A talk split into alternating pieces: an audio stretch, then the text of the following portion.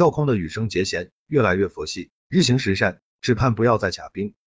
因伤从国际赛场消失了一整个赛季的两届冬奥会冠军，日本花样滑冰巨星羽生结弦八日没能完美上演王者归来。他在北京冬奥会花滑男单短节目第二十一位出场。表演的短节目为《影子与回旋随想曲》，因为开场不久就跳空了后内结环四周跳四 S，羽生结弦最终以总分九十五点一五分位列第八，比暂列第一位的美国名将陈威少了近二十分，后者得到了一百一十三点九七分的个人赛季短节目最高得分。按照赛制，参加短节目比赛的三十名选手中，前二十四位晋级自由滑比赛，羽生结弦居然跳空了。当男单短节目结束，实时观看直播。亦或是通过网络收看回放的观众都震惊了，有人猜测是否状态不佳，也有人已经对他卫冕持绝对悲观态度。羽生结弦在赛后表示自己的状态是没有问题的，我调节的相当好，六练的时候也是感觉非常好，体力也是绰绰有余，感觉相当不错。对于跳空的失误，他说感觉跳到洞上了。从赛后媒体发布的照片可以看到，绊倒羽生结弦的哪里是洞，那是能伸进三根手指的沟。当被问到是否卡冰槽了，羽生结弦解释道：“不是卡冰槽，卡冰槽的感觉是同一个跳跃被自己跳出来的轨迹卡到的感觉。这个在我二零一九年的短节目比赛时发生过。二零一九年短节目的失误是在六练的时候，我在毫米单位上控制的太过头了。比赛的时候在六练跳了四 S 的同一个地方起跳了，而发生了卡冰槽的失误。而这次我因为有过那种经历，所以明白那种失误是怎么回事。零两秒在六练的时候，我确实稍微错开了一点去跳的。”结果在正式比赛的时候，以完美的姿势、完美的时机起跳，怎么会在跳的瞬间就已经卡进了洞里？是之前别的选手跳的点冰跳的洞，真是没办法。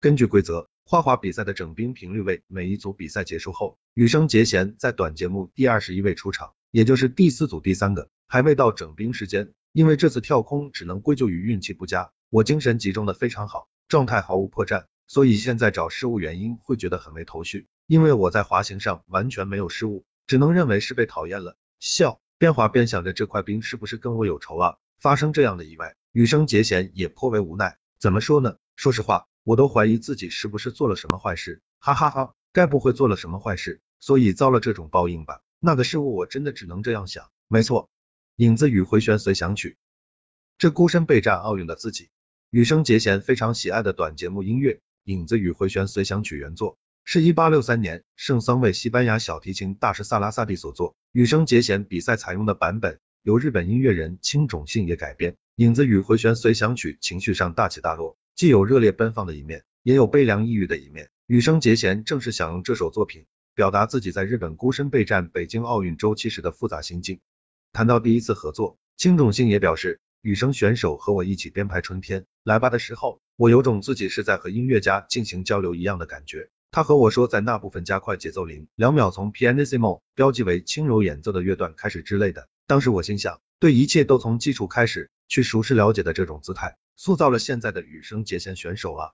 关于影子与回旋随想曲的由来，青冢信也透露，羽生结弦与他进行了视频通话，邀约作曲。当然，我情绪非常高扬，但后来慢慢的体会到这件事的重要性。我投入到作曲之后，总是自问自答，这样可以吗？那位巨星羽生结弦选手比赛中使用的节目到底应该是怎么样的？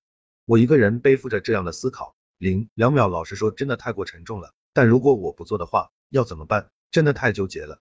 我平时完成作品速度超快的，但是几个月都呈现不出影子与回旋随想曲的完成品，最终提交作品的时间比羽生选手期望的日期还稍延迟了一些。我把作品给他的时候，说真的很抱歉。青冢信也表示，羽生结弦对此的答复。令他感动到流泪。延迟的时间里，青冢先生是如何度过的？这部分内容也会追加到音乐之中去的。故事的命运如此，因此才有了这个节目的存在。羽生结弦如此说道。踩点现身有原因，戴的越久越会松懈。作为参加北京冬奥会的外国运动员中，知名度及受关注度最高，且拥有中国粉丝最多的人，羽生结弦的一举一动都牵动着众人的心。二月二日，日本花滑队集体从东京飞往北京。但羽生结弦并没有随队，他的行程引起了不少关注和猜测，全世界似乎都在等他现身。二月三日下午，日本滑冰协会发布一则羽生结弦的视频，在视频中，羽生结弦表示自己希望在北京冬奥会上夺得金牌，并成功完成阿克塞尔四周跳四 A。一天后，发生了令人哭笑不得的乌龙事件，日本公布团体赛名单，其中羽生结弦名字后面标明弃权，实际意思为羽生结弦确定退出团体赛。然而消息一经网络传播，羽生结弦退出北京冬奥会的传言变得越来越多，一时间引起躁动。事实上，在四年前的平昌冬奥会上，羽生结弦也退出了团体赛，其原因很简单，就是保证在单项中的状态和发挥。二月六日，羽生结弦终于在千呼万唤中现身北京，在接受核酸检测后通过了海关，接着登上了一辆运动员专用巴士。据悉，羽生结弦没有入住奥运村，而是入住北京动物园附近一家奥运酒店，那里距离首都体育馆只有十分钟车程。